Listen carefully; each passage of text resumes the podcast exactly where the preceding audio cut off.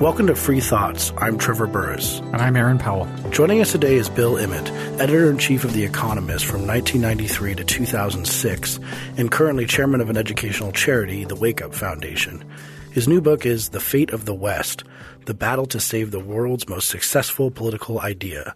Welcome to Free Thoughts, Bill. Great to be with you. What is the West? Obviously, the central character in this book. What is the West as you conceive of it? The West, as I conceive of it, is any country that follows a liberal, open model of, of uh, society and uh, so, social organization, and that uh, protects that uh, openness with a form of political equality, which we call liberal democracy, but is the open equal citizenship that the Greeks talked about uh, thousands of years ago, isonomia, the poli- an equal political voice, political rights.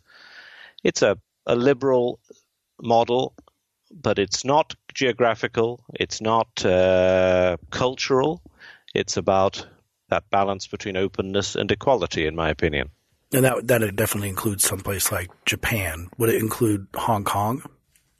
It would not include Hong Kong because Hong Kong doesn't have political equality. It has the rule of law, but it doesn't have political equality uh, because it's not a proper democracy. It's under, despite the uh, uh, one country, two systems uh, uh, structure of China, it's nevertheless under Chinese control. So I wouldn't consider it uh, part of the West, but I would include Taiwan, I would include South Korea, and I certainly would include Japan. So you you write that, uh, quote, a feeling of decline has set in in the western heartlands of the U.S., Europe, and Japan. What do you see as the source of that feeling? I think that the principal source of that feeling is economic failure, is uh, or economic disappointment. Let's call it that. Um, economic disappointment uh, since the 2008 financial crisis, uh, most spectacularly, but actually also in the decade before then. Economic disappointment and failure in the form of uh, high unemployment, in the form of increasing inequality, in the form of declining real incomes for a very very large proportion of the population, and therefore a big sense that uh, the good times might be over, that uh, the times when uh, each generation uh, of children could be expected by their parents to do better, to have more opportunities, to uh, hopefully be wealthier, but at least have uh, more freedom and more freedom of choice, uh, that that the suspicion that that might be at an end is what I consider to be that feeling of decline. I don't see it, therefore, as a relative issue about caused by the rise of China or of other emerging economies. I don't think that most citizens of the West think of their position in the world or their um, own life prospects uh, as being in some sense relative to uh, that of a country far away like China. Maybe geopolitically uh, strategic thinkers may think in that way, but most ordinary people don't. I think ordinary people think about their economic prospects, their social status, their the prospects for their children, the sort of opportunities they're going to have, and I think that uh, really in an accelerating way after the financial crisis of 2008, the sense has taken hold that uh, perhaps um, an era might be over. Now, I believe that sense can be wrong, should be wrong, must be wrong, but nevertheless, that it is there, um, I think, is uh, undoubted. This is something I've been curious about because this so this decline and the the stagnant incomes, um, the the high unemployment, this is not it's not evenly distributed in the U.S. or Europe. Um, it's you know there are certainly categories of people in the U.S. say who are doing quite well. Um, it's it's kind of the working classes that seem to be largely in decline. Um, and I'm I'm curious when we say that we you know it didn't used to be this way, and so post you know pre financial crisis and, and going back a little bit before that that these people are doing quite well. But was this kind of an anomalous thing? Like, do we does this sense of decline to some extent depend on overreading um, the the history of the success of the working class? Like, it wasn't for the you know the the Western ideal has been around for a long time, but the the time period during which a working class person, so a person of relatively low education, relatively low skills, could be comfortably middle class is itself fairly recent. I don't think really a matter only of the working class. I think that it's a matter of a very large part of the population, both in the United States and in the UK. It's clearly not a question of the top five and ten or 10%, and certainly not the one top 1%. But uh, I think that uh, any definition of uh, of the working class is really something that's really quite a small group of people, uh, particularly these days with manufacturing down to uh, 9 10% of, uh, of uh, employment um, on both sides of the Atlantic, at least in Britain, France, and America. Uh, so I think that it, this situation of declining incomes applies, I'm afraid, to a much wider group of the population than ca- could be described as the working class. Uh, now, where I agree with you is to say that I think expectations um, are part of the issue, that expectations are high, uh, and that uh, some of the issue is about a disappointment of expectations uh, and of things that people have taken for granted, that we've all taken for granted as being, if you like, immutable parts of uh, of uh, modern life. Uh, where I also agree with you is that I think it's really only in the post-war era uh, in which uh, this sense of widespread adoption of, of an open and equal society, of widespread demo, uh, adoption of uh, open trade, of uh, open markets, and of uh, relatively limited government uh, has taken hold, uh, and that has spread to more and more countries around the world only in that post 1945 or really 1950 period. So it's in historical terms, it's quite a limited amount of time. It's really, you know, I'm 60 years old. It's my parents' generation um, in the latter half of their lives, but it's not uh, my grandparents' uh, generation. Uh, so it's a, it is a relatively short period, um, but um, that uh, the bulk of the British population have seen declining real incomes in the last uh, ten years is true. It's not a working class issue. It's also not a working class issue only in the United States. Is that it was 2008 a particularly bad financial crisis or putting these countries in a particularly uniquely bad, historically bad situation that would require such a response as, as we're seeing, or, or we would expect this kind of response for the illiberalism, illiberalism that is creeping around. Because, for example, I was thinking about for, for your home country of Great Britain, the 70s were pretty bad there, um, with, with, especially with the, was 70s were bad here too, of course, but, uh, 70s were pretty bad in, in England and, and that created a situation for calling for Margaret Thatcher. That didn't create a situation for calling for uh, a Donald Trump or Marine Le Pen type figure. So, is there something unique about how the financial crisis in 2008 was either worse or the way it was bad? Well, I think that the financial crisis of 2008 was certainly worse. It was the worst financial crisis for 80 years. It was distributed very widely across Europe and uh, North America. It um, led to uh, or, or required an enormous response by government, both in terms of fiscal policy and in terms of monetary policy, that uh, really drained resources from everything else.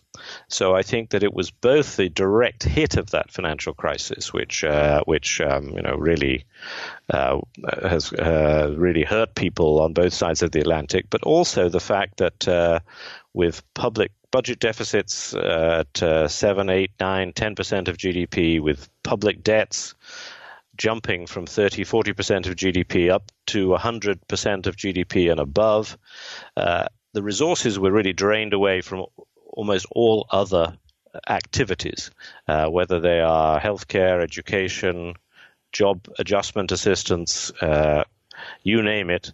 Uh, resources have been pulled away from it, so that some of the longer term trends that uh, we were certainly all um, experiencing, like uh, the effect of technology on uh, altering distribution of, uh, of income, uh, the effect of uh, technology on displacing some working class jobs, the effect of an aging society, particularly in Europe and Japan, um, on you know the balance of, of, of resources and of the burdens it's been putting on healthcare systems.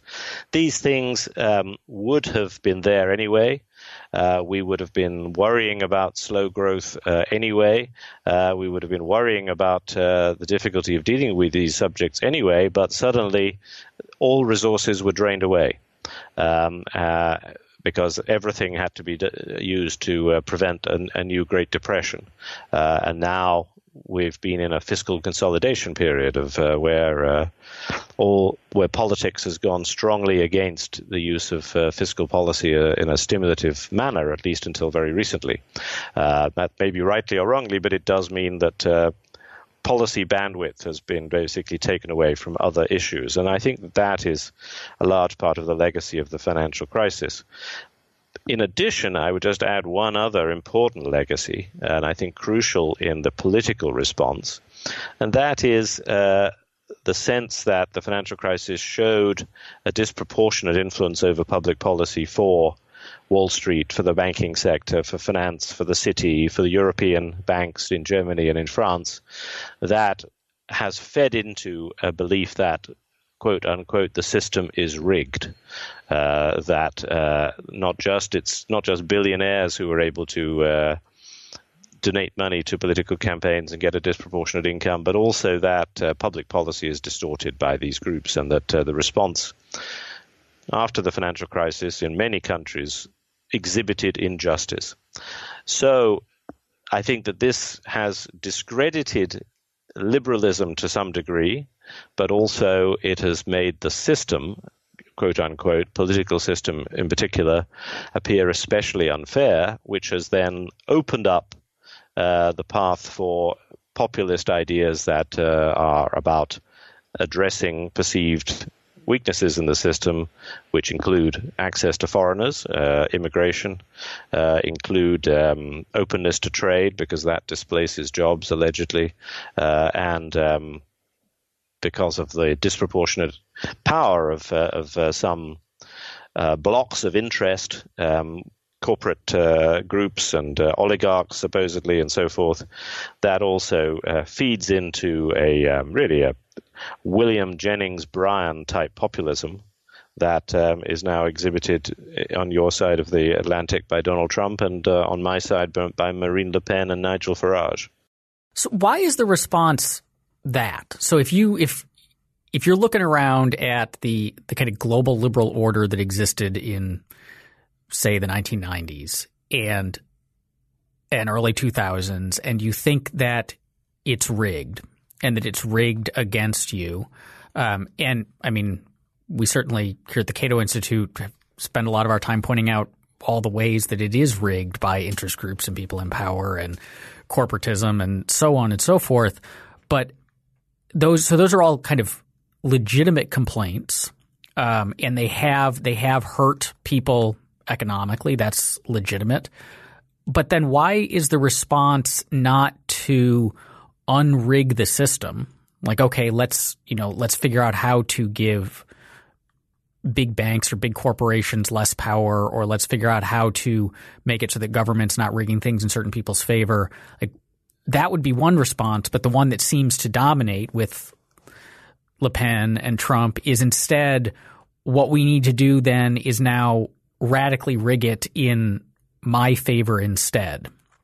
So we need to, you know, direct all the policies at propping up the the group that feels itself most hurt. America the, first. Yes. Why do we drift in that direction as opposed to the better one for all of just let's de-rig the system? Well, I think first of all, uh, countries have varied a lot in the way in which they've drifted since this crisis. Um, you know, we often comment in Europe about uh, how surprising it is that two countries that were worst hit by the financial crisis, Spain and Ireland, have actually had relatively weak um, populist responses. Both have had some populist uh, reactions uh, and um, a movement in this direction, but they haven't actually been strong enough to uh, get in or even near government.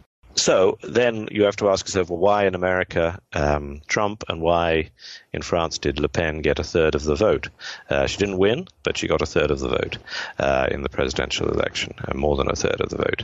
I think one answer is uh, a decade. A decade has passed, uh, and um, patience has um, sort of been stretched in that decade. The first response was, as it were, a relatively orthodox set of responses, and 10 years later, uh, we we see a resort to um, more extreme uh, recipes, if you like, um, and one should say also that Barack Obama was perhaps the first populist leader, although um, a, a, populist leader of a different thought, sort, maybe in response to the Iraq War more than uh, more than the financial crisis, since he coincided with the financial crisis rather than following it. Um, but um, he might have been might be considered to have been something of a first American reaction to uh, some of the long term issues that we've said. His Council for Economic Advisors highlighted a lot of the issues that the Cato Institute uh, also highlights uh, about uh, consolidation of power, about um, rigidities in the labor market, of uh, effective licensing of uh, state level, and all of those things that have uh, that have rigged the system in certain ways. But he failed to get anything through Congress. Um, why did he fail to get it through Congress? Well, I would say probably because of the overwhelming effect of the financial crisis, um, and that that sucked out all bandwidth and from what he could do. Um, and maybe there were other failings, of course.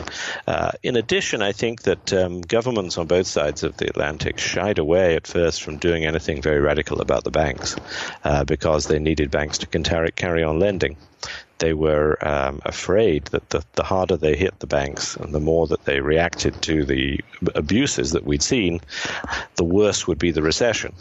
Uh, and so I think that there was a um, a definite reluctance to um, really point the finger um, where responsibility should have been pointed. Uh, that was true in many countries. It was certainly true in, in European countries as well through the euro crisis, uh, where um, governments uh, connived really in helping banks conceal the reality of their situation and of the sins that they'd done, and therefore were not willing to really um, uh, take radical measures. Now, 10 years later, I think, and I would agree with you and the Cato Institute, that the time is ripe for, now for more radical measures of the sort that uh, you've described and that I would describe. For the moment, the politics has gone in the opposite direction in your country, at least. In France, potentially it has gone in a liberalizing um, and de uh, decongesting direction, but we wait to see whether President Macron can really deliver. Going into sort of France and Western Europe, and, and I think less so for the, the UK, but it struck me for, for many years, especially as I've been traveling around Europe for, for you know, starting my travels 15 or so years ago, every couple of years, that that there's a trade-off that Europeans tend to make, and you write about this in the book, are more likely to make, I think, than Americans, where they trade off for stability over dynamism, especially when it comes to their daily economic life, their daily, their working life. So, for example, you write about the kind of labor policies that are constraining the ability of people to get fired. For example, we had this problem. This problem is really bad in France, where it's nearly impossible to get fired. So it's very difficult to hire people because the cost is so high. And there's a lot of these things that the workers vote in that end up hurting them and make a very low growth rate, very non-dynamic economy. And I often say that if you're looking for this, and this of course has little to do with the financial crisis. You, it, you have a fairly stagnant Spain, you have a fairly stagnant, especially uh, France. Like you have very, Greece, of course, is a different problem. But if you compare the level of public employment, that's another issue we see where there's a ton of people working for the government. And then the level of youth unemployment, those are two really good indicators of when an economy is kind of circling the drain or just not going to grow much at all unless we can remove some of these strictures that they tend to choose in Western Europe. No, I agree with you. And I think that um, many of those uh, damaging restrictions really were a response to the crisis of the 1970s, the one that uh, you rightly and accurately described as being being a kind of precursor of this one in, in Italy and France.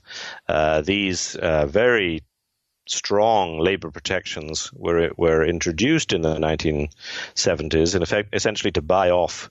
Um, at that stage, rebellious, revolting uh, unit trade unions and really a, a, wider part of the population, whether it was the 1968 generation in universities and after, or actually just just you know massive strikes taking place in that time, they bought it off in what uh, seemed temptingly. Uh, um, attractive a way, but has become more and more damaging as time has gone on.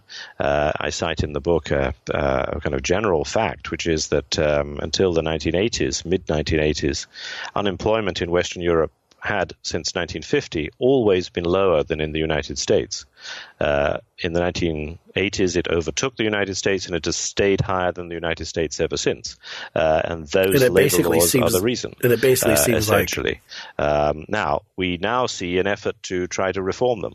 Uh, finally, uh, Spain has done it quite substantially, but you know, in the depths of a financial crisis, and therefore it's going to take time to see the effects of it.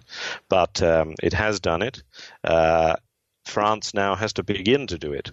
Um, uh, Sweden did it uh, in the 1990s. Um, and has uh, liberalized its labor, labor system rather dramatically compared with the extremely rigid system that was there before. So it can be done, but it's certainly tough to do it. And uh, I think a major part of what we're going to see played out over the next 10 years is is, uh, is the question of which countries in Europe can actually succeed in in modernizing uh, their labor labor system uh, in order to uh, achieve the, the dynamism that they used to have. Uh, yeah. Japan, by the way, has uh, some degree gone through the same thing, but it it has it has dealt with its rigidity in its labor system by creating a larger and larger pool of uh, of uh, very unprotected and very and very uh, sort of discriminated against uh, workers who are now 40% of the pop, of the labor force. Uh, so it's it had got a, an extremely dual divided labor system now. So we've all faced up to this, uh, but I would agree with you. Some have certainly dealt with it better than others. Does the youth unemployment rate in some of these countries? Uh, I haven't looked at it recently. A, a, few years ago, I did look at Spain's, and I think for 18 to 34, it was almost 50 percent. Um, does that that seems incredibly concerning on in terms of the this the books right now how much pensions are going to cost in the future, but if we're not having young people being able to work in these countries because of the labor market restrictions, uh, this could be uh, be a very like very long, slow, and painful decline that actually may not look terribly different than Greece than what happened in Greece at the end. Well, I think that you're absolutely right that it is very concerning. Uh, so I think that issue is going to be a crucial one in Europe. I think in Spain we probably should accept that they have made very considerable reforms to the labour market, and we're in a probably in a lagged effect of the uh, of the um, financial crisis. Still, there are youth unemployment has has fallen quite substantially from its peaks, but it's still ridiculously high. Um, in Italy, um, it's very, very high, um, again because of highly lab- rigid labor uh, labor system, and that uh, is not being improved. So I think it's going to be this is going to be the battleground over which um, over which Europe now has to fight. Uh, Macron ran in his campaign by not proposing Anglo-Saxon or Anglo-American labor reforms, but rather Scandinavian style labor reforms because they sound kinder um, and they sound more reassuring. Now he has to prove uh, that he can actually deliver on those um, and um, do what the Scandinavians have done, which is provide a, a, a very effective combination of uh, great flex- greater flexibility with government assistance, uh, very substantial assistance in uh, adjustment uh, at times of, uh, of recession and, uh, and of job displacement. Uh, so that's the flexibility and the security, what they call flexicurity. That's what he promises to do in France. Now he has to deliver on it. What does that look like in practice compared to the way that it's handled in the US and UK? Well, compared with the US, it really essentially means spending a serious amount of money rather than um, rather than a derisory amount of money. Uh, I mean, US spending on uh, job adjustment assistance is uh, really very tiny by OECD standards. Uh, and of course, you have a very, very large country, so it's extremely difficult to have a focused and concentrated uh, uh, way of doing it, I guess. Um, whereas in small country like Denmark or in Sweden, uh, they devote considerable resources to uh, to that kind of retraining and um, and uh, job adjustment uh, assistance, helped perhaps by the fact that uh, they are all all part of a broader European economy that, in most periods, but not very recently, has uh, allowed trade and uh, and um, economic dynamism to be imported, even when they were in, in their own bad times. Um, so they've had some benefit of, if you like, the scale effects of the European Union. Um, that is not so true today because of the uh, the, the, the, long euro um, sovereign debt crisis.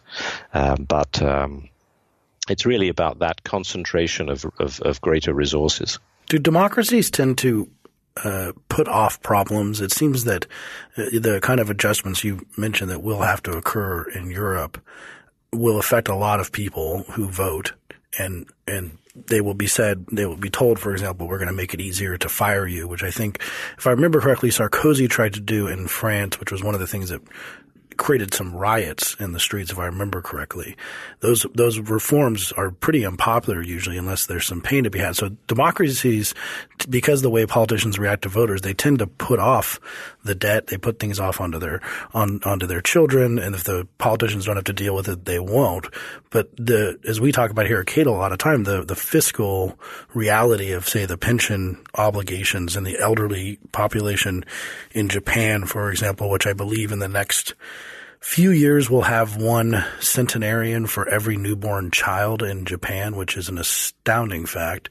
Uh, that these this is going to be a really hard reckoning, and the democracy simply will not deal with it until it's a crisis. Well, I think that democracies uh, do uh, two things. One is that they certainly try to put things off until after the electoral cycle, of course.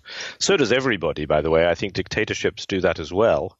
But um, but nevertheless, it's clearly a particular problem of the electoral cycle. But secondly, the problem of democracies is that a is that a an entitlement once given is extremely hard to take away because every receiver of that entitlement, whether it is a farm subsidy or corporate welfare or a uh, social security entitlement um, or Medicaid or you name it, every receiver of it has a vote and they feel desperately uh, angry at any thought that it will be taken away. So that we have a, a particular rigidity uh, built into our systems in the way in which uh, handouts go out there um, and then are extremely hard to uh, to to dismantle and reverse, as you say, absent a crisis or absent some very helpful form of uh, trade-offs, as happened with the Reagan, famously with the Reagan tax reform.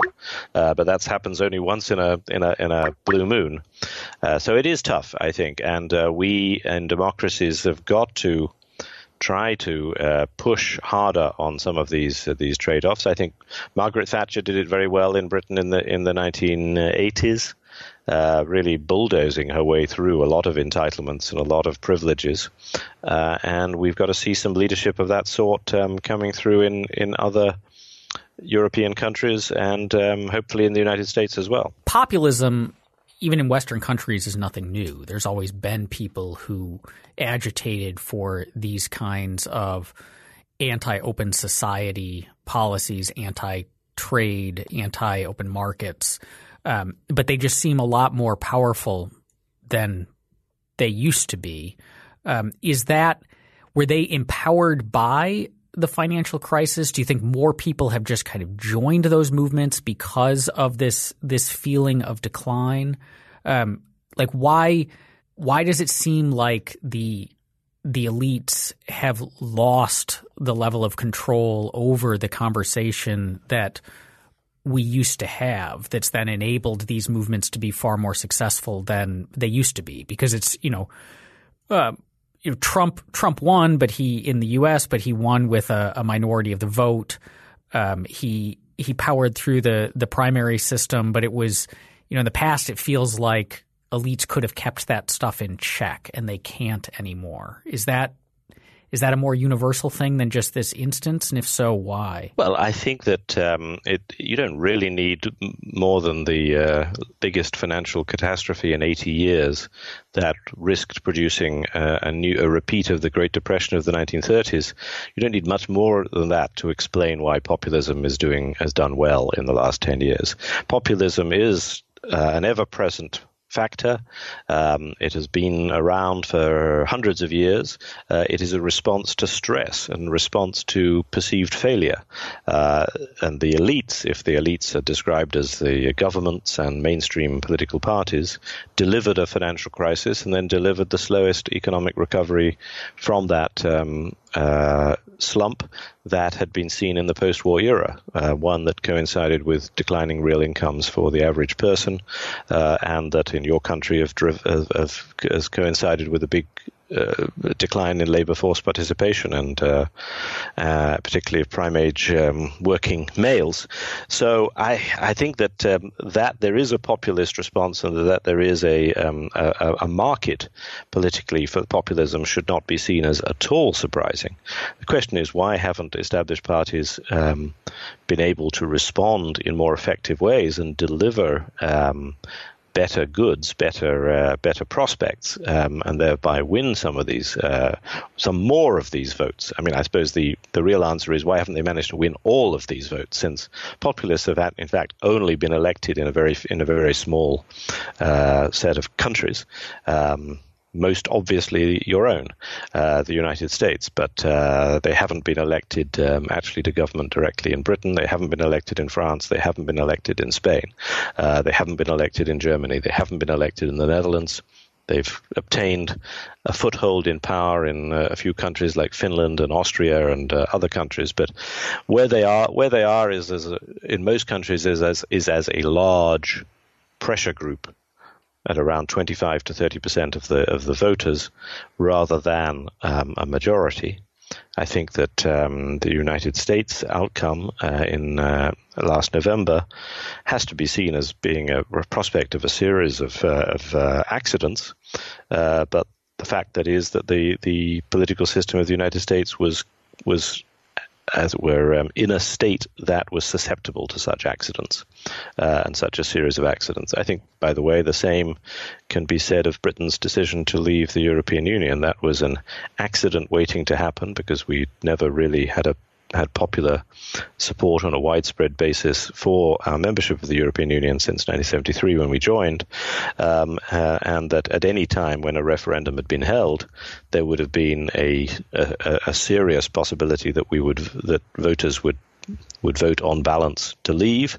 Um, the question is why was a referendum held in 2016, and the, reason for that was a series of political accidents uh, that uh, led to a government feeling obliged to do so. It wasn't because of a massive demand from public opinion for a, for a referendum.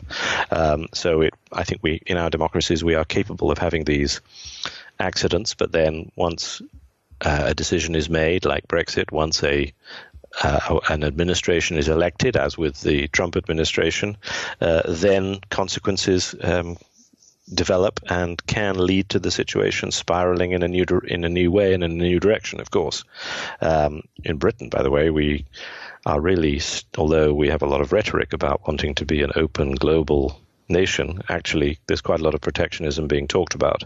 Uh, and I'd say it's an open question as to really whether the outcome of this decision to leave the European Union will be towards a more a still open society or whether it will actually lead to Britain becoming more protectionist. Is inequality a problem, or, or more specifically, I guess, is it a problem? Is it part of this problem, um, or is it contributing to this uh, decline of the West or the liberalism? Well, I think that the way I think about inequality is that it's not a problem arithmetically or uh, you know depending on a particular measurement on the Gini coefficient, but it, it is a problem if, insofar as it uh, gives rise to a widespread sense of injustice and um, dissatisfaction with uh, with the, the political system as a whole.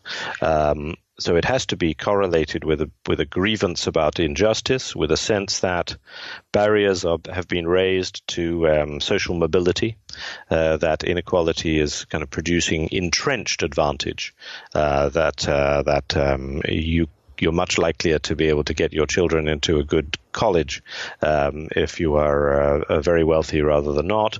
That uh, you are liable to have a big influence over public policy if you are Google and you're contributing to uh, um, a lot of uh, congressional races rather than being um, uh, an ordinary Joe. So I think it's it's that sense of grievance about the system and the sense that it that um, advantages are going to become entrenched and become permanent. That is the problem with inequality. Does it? Uh, you write a lot about the differential voice in politics by the wealthy, and uh, and but then you also write about things like pensioners and, and the political blocs we've already discussed. Does, does it really seem like the wealthy have a disproportionate voice when you look at the large welfare state that we have. I, mean, I hear this conversation a lot. Oh, it's clear that the wealthy get their way in society, but in America, even in America, we have a very generous welfare state. Uh, we've been increasing minimum wage. We we haven't been only passing policies that quote unquote benefit the rich. Uh, we've been passing, and the same thing is true in other countries.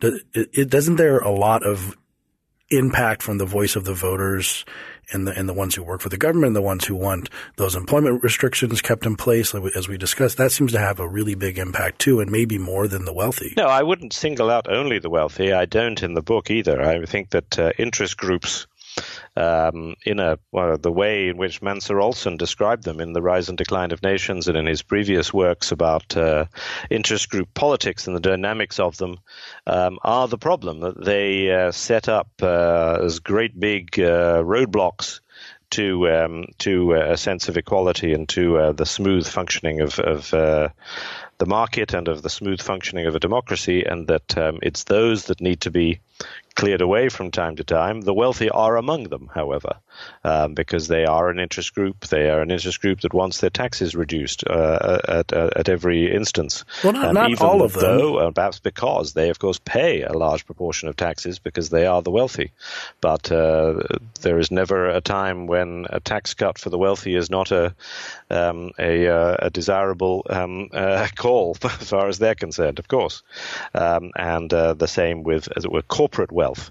Um, the sort of the, the monopoly uh, position that um, big companies have that uh, give them uh, the ability also to influence public policy over whether or not they should be regulated and whether or not they uh, they should be uh, subject to antitrust investigations and so forth.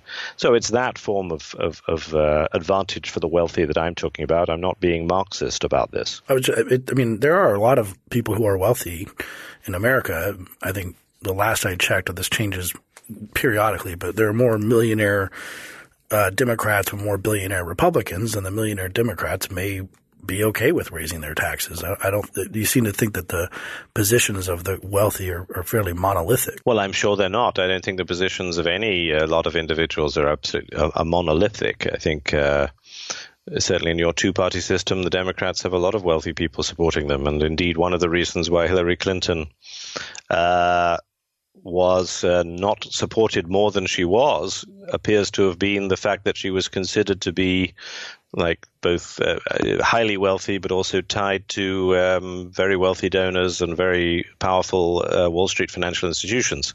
Uh, now, clearly, she did win the popular vote, but she didn't win enough to win the uh, win the presidency. So we're talking about um, tipping points here rather than uh, rather than mega influences. But uh, you know, that was the issue on the Democratic side as well between Bernie Sanders and Hillary Clinton. Good point. Good point. I want to talk about some of the prescriptions that you have uh, in the last chapter of the book. Some of the ones that I thought were pretty interesting. Uh, the first one is uh, openness is all, but it's not everything, and not everything has to be open all the time. Can you explain what that means? Well, what I mean is that uh, while openness is absolutely the important virtue of, of our societies in stimulating growth uh, competition, new ideas, um, all of the ingredients of our progress. I don't think that it is, um, as it were, a theological uh, requirement that everything has to be open. And in particular, I think that capital flows uh, were require some regulation. Now, that doesn't mean I want to go back to um, the old days of exchange controls and uh, of uh, restrictions on the amount of money that we can carry abroad when we're when we're traveling. But I do think that um, we should not be theological about um, complete openness to uh, flows of the most speculative capital and of uh, theological about uh, allowing uh, very highly speculative capital to be unsupervised and um, not subject to reg- to uh, forms of forms of regulation and particularly reporting requirements. So I think that some adjustment of, of openness on capital um, is required, and, and, and indeed a breaking up of some of the big banks, I, in my belief, is required. On immigration, I think it's a it's a a, a subtler point that I'm trying to make, which is that uh, while I am actually very much in favor of um, open borders and open immigration, I recognize that politically the citizens of a nation state have the right to have a view about who should be entitled to come and live in their country, who they should share their political rights with, and that it is not democratically legitimate to um, have a debate about um, the volume of immigration and indeed the nature of immigration. So I don't think that we as liberals, as uh, as libertarians, can have um, an absolutely kind of uh, principled position on on immigration. Um, I would argue always in any debate for more immigration rather than less, but. Uh, I recognize that uh, there's some contradiction between that and the belief that um, everyone is uh, created equal and believe, and is able to um, have their own the, the, the, an equal voice um, in the public policy decisions of of any given country. You write that uh, quote equality is all, but it isn't all about money. What do you mean by that? What I mean by that is that um, I don't think that we should uh, have a target for the distribution of income. Uh, saying that we need to take from the rich and give to the poor simply for the sake of it, but rather that the, what's the, really at issue with equality is a sense of justice, a sense of uh, social mobility, of equality of political influence and political voice, and that uh, inequality can get so out of hand. Uh, in particular, when it gets tangled up with interest group politics, um, and the way that we've discussed in this uh, in this conversation, um, it will need and can require some government intervention uh, particularly investment in in ladders of equality uh, to uh, redress um, the, as it were, natural outcome of, of the democratic and um, and uh, economic uh, markets. that inequality is something that, from time to time, but not always, public policy has a legitimate um, reason to to at least lean against um, some of the extremes of inequality. Mm, one of my favorites is a boring consistency is a fine goal for economic growth. It's a, it's a, it's a well, good there phrase. I'm arguing against the sort of uh, miracle mongers of um, among populists who say that what we're going to get is four percent annual growth uh, forever, because I think that um, going for going for really rapid growth usually leads to policy mistakes that then produces a boom and bust cycle, which uh, ends up on average uh, with you um, suffering. So I believe that um, a consistent growth, uh, depending on the capacity of the economy, of uh, one and a half, two percent, two and a half percent, depending on you know, the demographics and the and the and the productive capacity of the economy, is the sort of thing that a government should uh, target rather than um, miraculous. Escapes from uh, from uh, previous stagnation into um, new um, il- illusory uh, periods of magnificent growth. and you uh, defend free speech, which uh, which over here on this side of the Atlantic is is pretty hot topic with our college campuses, and we've discussed on a few episodes of Free Thoughts. I'm not sure what the freedom of speech discussion is currently in, in Great Britain, but you write that freedom of speech is a vital bridge between openness and equality, not a trade off between them.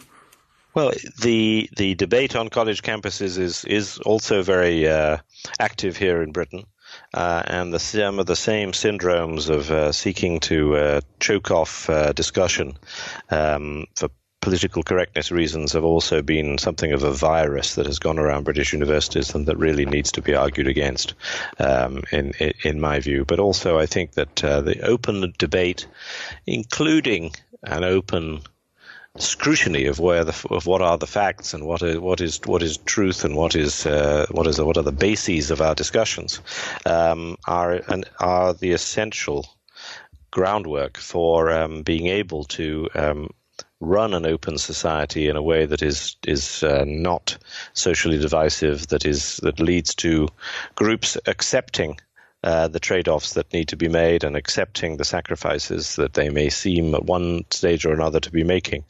Um, free speech, free information is an important lubricant of that, in my view. Are you optimistic um, that we can we can right this ship, or I guess at the very least, stop dismantling it and throwing pieces overboard as we sail along? I am optimistic. I, I believe that we, uh, because we are open democratic societies, we have the capacity to correct our mistakes, and we have uh, an evolutionary strength that allows us to uh, make mistakes, to uh, to injure ourselves, but then to adapt to new circumstances. And I believe that is what we're doing. I think that we can damage some of the structures of international law and treaties and alliances that have helped to protect our our international system, and we can make life easier in how we behave for some of our unopen and illiberal uh, um, let's call them rivals uh, around the world, which of course I mean China and Russia. But in the end, I believe that we will be back, that we will be able to restore much of our or some of our dynamism, and that we actually still have a lot of things going for us. We just need to pay real attention to um, where our problems have, have arisen from and. Uh, form a consensus, which institutions, fine institutions like the Cato Institute contribute a lot to doing, form a consensus about what needs to be done. Thanks for listening. This episode of Free Thoughts was produced by Tess Terrible and Evan Banks. To learn more, visit us on the web at www.libertarianism.org.